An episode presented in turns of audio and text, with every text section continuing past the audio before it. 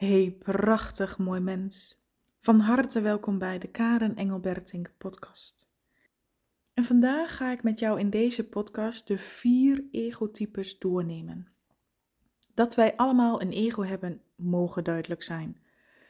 Dat ons ego veelal dominant aanwezig is en ons leven beheerst, mogen ook duidelijk zijn.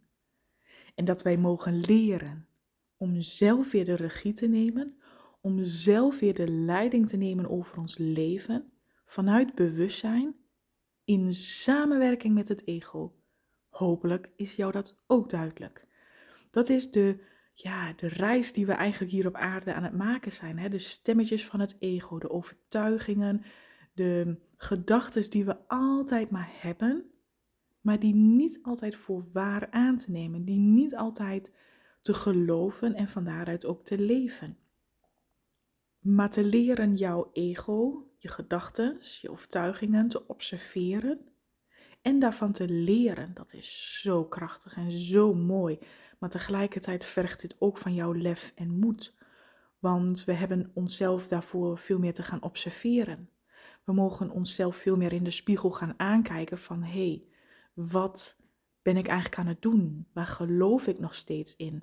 Wat is mij meegegeven, maar wat past eigenlijk helemaal niet bij mij. We mogen onszelf daarin veel meer vragen gaan stellen en gaan kijken naar welke overlevingsmechanismen heb ik, wat ik mijzelf juist mag afleren. In het leven doen we heel veel dingen zoals het geleerd is, zoals je het hebt overgenomen, zoals je het maar ook gewoon doet die we eigenlijk veel meer mogen gaan afleren. Alles afleren om te ontdekken wie jij in de kern bent. Dat is zo rijkdom, dat is zo mooi. En in deze podcast wil ik het hebben over dus vier egotypes. Want als we steeds meer begrijpen hoe het ego werkt, begrijpen we ook steeds meer waarom we bepaalde dingen doen en kunnen we ook daar anders in handelen. Kijk, als jij niet doorhebt dat het ego steeds de controle over jou heeft en dat jij dus eigenlijk helemaal niet jouw leven aan het leiden bent, maar achter je ego aanhobbelt, als je daar niet bewust van bent, kun je er ook niks aan veranderen. En dan blijf je achter de feiten aanhobbelen. Maar hoe meer je jezelf daarin de ruimte geeft om dit te mogen ontdekken, om hierin te mogen leren, kun je ook steeds van meer vanuit bewustzijn andere keuzes maken. En dus de ego-structuren niet gaan tegen verzetten, niet willen veranderen of in controle willen houden, of willen temperen, maar juist leren met je ego te samenwerken, door en dankzij je ego te mogen groeien. Dat is zo andere manier van kijken, zoals we eigenlijk, zoals de meeste mensen gewend zijn. Hè? Meestal kijken we gewoon, dit is wat ik zie en daar vind ik wat van en het moet veranderen. Heel veel mensen gunnen zichzelf echt niet de rust en het geduld en de ruimte om te reflecteren en te kijken welke ja, gouden kansen erin liggen om te mogen groeien. Oké, vier egotypes die echt in ons allemaal aanwezig zijn. Alleen de ene type is dominanter aanwezig dan de andere type. Dus bevoel en kijk ook voor jezelf Herken ik de egotypes en vooral in welke momenten herken ik de egotypes in mijn leven? Misschien wil je wel tegelijkertijd pen en papier erbij pakken zodat je mee kunt schrijven, zodat je als er dingen jou te binnen schieten, dat je gelijk aantekeningen kunt maken, want dit is heel waardevol materiaal wat ik met jou deel. En hoe meer je jezelf bewust wordt van je eigen egotypes, hoe meer je dus ook in staat kunt zijn om hier verandering in te brengen. En dat is echt rijkdom voor jezelf. Eerste type is de egotype ik weet alles beter. De bedweterigheidstype ook wel genoemd. Het type ego dat vindt dat op zijn of haar manier het beste is. Dus het egotype wat veelvuldig in discussie gaat met anderen. Ja, maar wat jij zegt klopt niet. Ja, maar uh, ik heb dit en dit gelezen en, en wetenschappelijk zus en zo en dit en dit, bewijs maar eens anders. Als jij vindt dat het anders is, overtuig mij maar dat het zo is, want ik geloof er niks van. En dus alleen maar in je eigen uh, gelijkheid geloven, in je eigen waarheid. Eigenlijk wat een bedweterig ego doet, is niet openstaan voor de mening van een ander. niet kunnen berusten in de ander heeft zijn waarheid en ik heb mijn waarheid. Maar vinden er is maar één waarheid en het liefst mijn waarheid is de ware. Dat moet iedereen geloven. En als een ander daar anders over denkt, ga je net zo lang in discussie, ga je net zo lang de ander proberen te overtuigen van jouw gelijk. En dat is ja, hoe het ego altijd is, heel erg bezighoudend, heel erg frustrerend kan dat ook zijn. Hè? Als een ander ehm, het niet met jou eens is. En wat daaronder zit, dat vind ik ook wel interessant. Want we kunnen wel denken, mensen die bedweterig zijn, kunnen heel overheersend, heel ehm, vol vertrouwen overkomen. Uitstralen op een ander. Van wow, die weet het altijd zo goed en die heeft hè, daar gelezen dit en dit gelezen zo. Maar eigenlijk zijn deze mensen in de kern, wat ze niet willen toegeven aan zichzelf, onzeker. Want jij mag jouw eigen waarheid hebben. En als jij daarin gelooft, in je eigen waarheid, is het niet nodig om een ander daarvan te overtuigen. Dus wat zo'n bedweterig egotype eigenlijk doet, is, hè, ik wil altijd gelijk hebben, is als een ander mijn waarheid ook vindt, dan ben ik gerustgesteld. Dan krijg je eigenlijk elke keer zo'n ego-streling, zo'n ego-bevrediging. Ach, gelukkig, iemand vindt hetzelfde als van mij. Ah, gelukkig, dat wat ik denk vindt een ander ook. Yes, weet je wel? Dan krijg je elke keer een soort bevestiging. Dus deze egotypes zijn in de kern, of ze het nou willen toegeven of niet, onzeker. En wat het ego hier dus niet meer wil doen is in zichzelf, hè, het houdt jou weg van jouw eigen kern om te geloven, dit is mijn waarheid. En wat een ander ook zegt en wat een ander ook vindt, dat maakt niet uit. Iedereen mag zijn eigen mening hebben. Ik geloof in de mijne. En, want daar gaat het om, hè, dat jij, ehm, als je gelijk wil hebben, heb gelijk voor jezelf. Geloof in je eigen waarheid. Durf te gaan staan voor dat wat jij gelooft. Dan ben je een ander daarvoor niet nodig. En het ego wil juist door hè, bij een ander gelijk te halen, de bevestiging buiten zichzelf te halen als zijnde ik heb gelijk en jij moet dat ook vinden. Dus het is een hele mooie afleiding om niet de verbinding met jezelf te versterken en te durven gaan staan voor dat wat jij echt gelooft, maar de bevestiging en het vertrouwen bij een ander weghalen. Het tweede egotype is het slachtoffertype. Het egotype dat heel graag in de slachtofferrol zit. En um, ook hierin zien we grootste gros van de mensheid in dit egotype blijven hangen. Het egotype van de slachtofferrol zegt vooral: ik kan niks aan mijn leven doen. Ik ben zo ongelukkig. Ik heb een belabberde financiële situatie. Ik heb geen baan en ik kan er niets aan doen. Mensen zijn allemaal boos op mij. Ik heb ruzie met die of die, die, die, dit. En ik kan er niets aan doen. Het leven is hard. Het leven is oneerlijk. En het leven overkomt mij.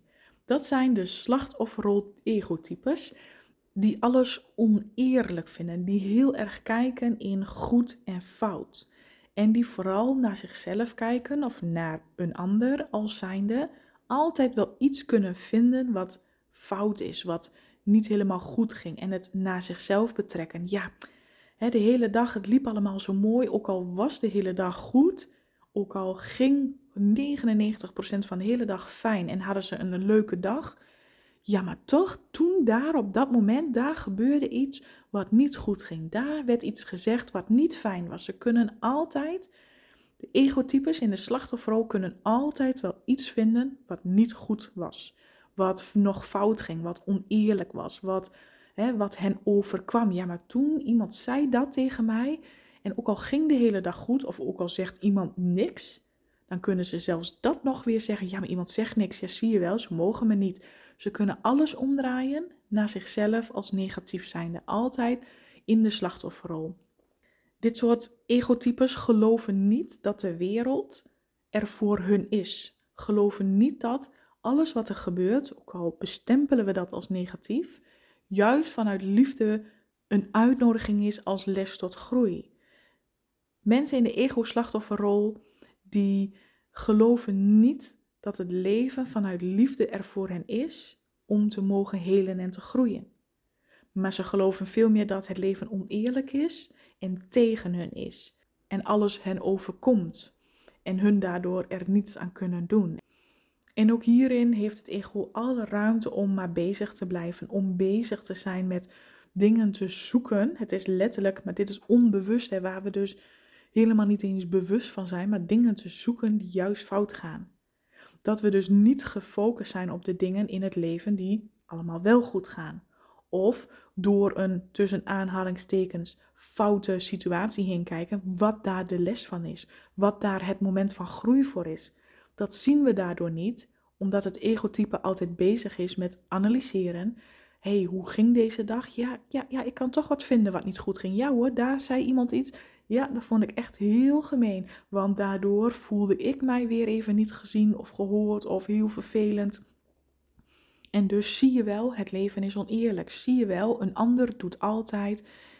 Het slachtofferrol wijst heel graag naar anderen. Wijst heel graag naar mensen of situaties. Door jou ben ik nu dit. En die kunnen daar heel moeilijk uitkomen. Dus die blijven heel erg hangen in het klagen, in het oneerlijk zijn, in het meten van ja, maar dit is goed en dit is fout. En dus is er altijd, omdat je kijkt naar uh, goed of fout en daaraan meet, zul je merken dat je nooit uit die slachtofferrol komt, omdat ja, als we vanuit het ego gaan meten, is het leven nooit eerlijk, is het leven nooit alleen maar goed. Ja, want dat is ook niet. In het leven is hier contrast en zijn er momenten die moeilijker zijn, die vervelend zijn, juist om te leren. Het leven is daar juist voor jou. Maar het egotype vanuit de slachtofferrol kan dat niet bevatten, wil dat ook niet zien en wil die verantwoordelijkheid ook niet dragen voor zichzelf om te anders te leren kijken naar situaties, om te groeien daarin. En vanuit mijn visie is dit wel een van de grootste egotypes die het meest aanwezig is in heel veel mensen. En het meest dominant is. En ik zeg niet tegen jou, maar hè, als we globaal kijken naar de, heel veel mensen, begrijpen niet de essentie van hier op aarde mogen zijn en de kracht van onze bewustzijn en de kracht van jouw wijsheid en de kracht van jouw staat van bewustzijn om open te zijn, om te mogen leren, om zelf de verantwoordelijkheid en de regie terug te pakken. Want hoe fijn is het hè, om de regie weg te geven en vervolgens dan te zeggen: Ja, maar door jou ben ik nu dit. Als je, je geeft zelf eigenlijk de regie weg, onbewust, doen we allemaal onbewust. Dus er is niks fout aan dat dit gebeurt. Onbewust, dit, is wat het ego vooral bezighoudt. Hè? Onbewust, daar zitten allerlei trauma's onder. Onbewust geven we dus de regie weg aan een ander. En dan kunnen we ook de ander de schuld geven. Ja, maar jij hebt niet goed uh, voor mij gezorgd. Ja, maar jij hebt dingen gezegd wat mij pijn doet. En dus kunnen we uh, volgens het ego dan hè, gerechtvaardigd anderen beschuldigen. Ja, en dit houdt, ja, er is zoveel in de wereld, er is zoveel om ergens iets van te vinden. Dit houdt vooral voor het ego je heerlijk bezig en vooral ook weg bij de kans om innerlijk te groeien, de kans om dichter bij jouw innerlijke wijsheid en kracht te komen. Het derde type is het rechthebbende egotype. Het type ego dat vindt overal recht op te hebben wat hij of zij graag wil. Dus ehm, ik heb het recht om gelukkig te zijn. Dus iedereen moet zoveel mogelijk die niet gelukkig is uit mijn buurt blijven. Of ehm, ik heb het recht op stilte en rust. Dus iedereen binnen mijn gezin moet rekening met mij houden. Of ik heb het recht op dat, ik wil het gewoon graag. En um, ja, we, gaan gewoon daarvoor. Ik wil naar die vakantie, ik wil graag die zon en ik wil graag het strand. En dus gaan we dat doen, het je zin doordrukken. Kijk, vanuit de kern, als we even weer teruggaan naar wie zijn wij in de kern zonder onze ego, dan hebben we absoluut het geboorterecht om gelukkig te zijn. Om alles wat jij wenst ook daadwerkelijk te kunnen en te mogen ontvangen. Maar veel meer vanuit liefde, zachtheid. Ik gun het mijzelf, ik ben het waard om gelukkig te zijn. En ik ga in gesprek met mijn omgeving hoe wij samen daar naartoe kunnen groeien. Ik ga in gesprek met mijn omgeving om mijn verlangens aan te geven, mijn behoeftes duidelijk te maken en hoe we dat zoveel als mogelijk, wat voor iedereen prettig voelt, ook voor mij en voor die ander, hoe we dat kunnen verwezenlijken. Dat is vanuit geboorterecht jouw leven mogen opbouwen. Maar vanuit het ego die zegt heel erg van, ik heb er recht op, ik wil dit gewoon graag en ik mag het. En het walst het liefst over een andermans behoefte heen. Ja, wat jij vindt, ja nou ja, uh, jij kan dat wel vinden, maar ik vind dat ik er hier recht op heb en dus wil ik het zo doen. Dus meer je zin doordrukken ten koste van een ander. Dat is vaak het rechthebbende egotype wat eigenlijk alleen maar aan zichzelf denkt. En nogmaals, de nuance zit hem erin. Jij mag aan jezelf denken. Jij hebt het recht om dingen te doen waar je blij van wordt. Maar vanuit het ego wordt het een walsing, een over een ander heen walsen. En ik wil dit, een needingness, een hebberigheid. En vanuit het hart wordt het een als vanzelf natuurlijke flow. Ik voel dat ik dit waard ben.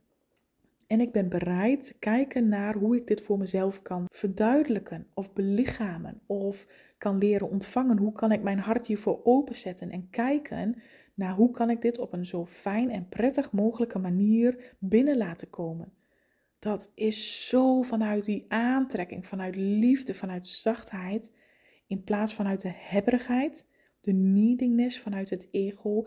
Ik moet dit hebben, ik moet geluk hebben, ik moet uh, succesvol zijn, ik moet alles hebben, want ik wil het zo graag. En nu vergroot ik het natuurlijk heel erg uit, maar, maar het gaat een beetje om het te graag willen. Het zo graag willen dat het juist jouw verlangens verplettert, omdat het ego er bovenop zit. En juist daardoor krijgen we het niet.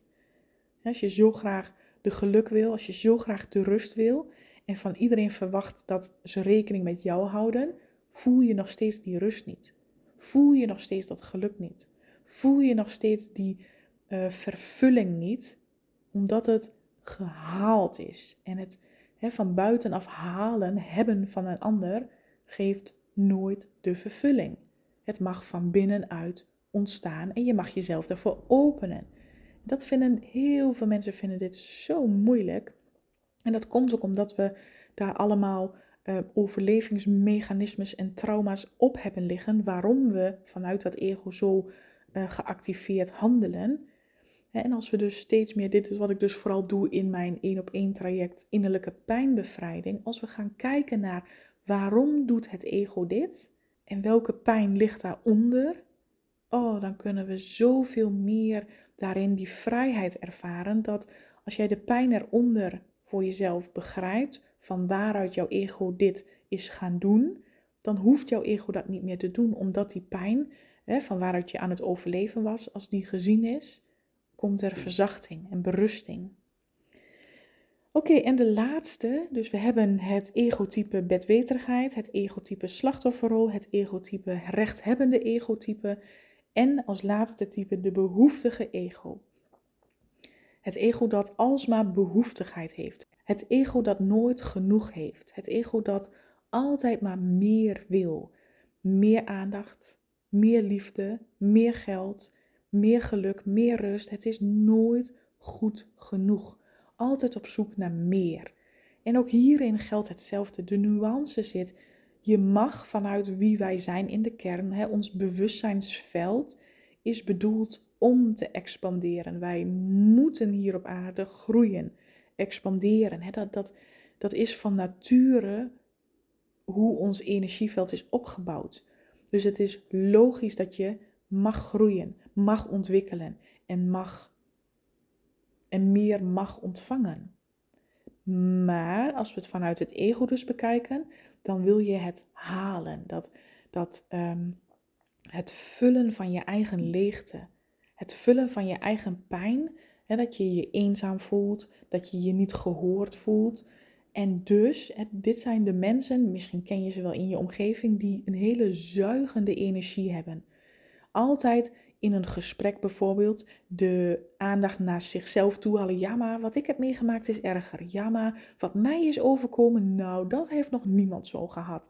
Het altijd het zo groot en erg maken dat iedereen naar diegene moet luisteren. Maar vervolgens, hè, want in een gesprek mag het zo zijn, eh, jij vertelt jouw verhaal en een ander reageert erop, stelt vragen en dan mag de ander zijn verhaal. Je weet je, het is een wisselwerking, naar elkaar luisteren. Um, er voor elkaar kunnen zijn. Hè? Als een ander naar jou luistert, ook naar de ander kunnen luisteren. Maar wat mensen doen hè, van egotype behoeftigheid, die willen alleen maar vertellen. Die willen alleen maar halen. Die willen alleen maar, jij moet luisteren, ik wil vertellen en ik wil vooral heel veel aandacht. Ik wil vooral de hele dag gezien worden. En stel dat je in de belangstelling staat als, als uh, behoeftigheids-egotype. Je staat de hele dag in de belangstelling op het podium en je komt er weer vanaf. Dan voel je dan al niet meer genoeg behoeftigheid. Dan wil je meer. Je wil eigenlijk de hele dag op het podium staan of altijd. Of je wil altijd dat iedereen met volle aandacht naar je luistert. En als iemand ook maar één keer wegkeek of even niet uh, het juiste antwoord teruggaf, ja, zie je wel, je hoort me nog steeds niet. Dus je wil meer. Je moet echt helemaal naar me luisteren. Je moet alles aan me geven. En als je bij zo iemand in de buurt bent, voel je, als je hè, diegene aan het voeden bent, voel jij je daarna ook uitgeput. En die ander, hè, die voelt zich, wow, ik ben gezien. En kijk, we hebben allemaal een pijn van het niet gezien voelen, het niet erkend voelen, het niet ehm, goed genoeg voelen. En dan wil het ego de bevestiging en de aandacht en de goedkeuring van een ander halen, hebben, opeisen. Geef mij die goedkeuring en dan voel ik mij even weer goed. Dan voel ik mij even weer bevredigd in mijn pijn.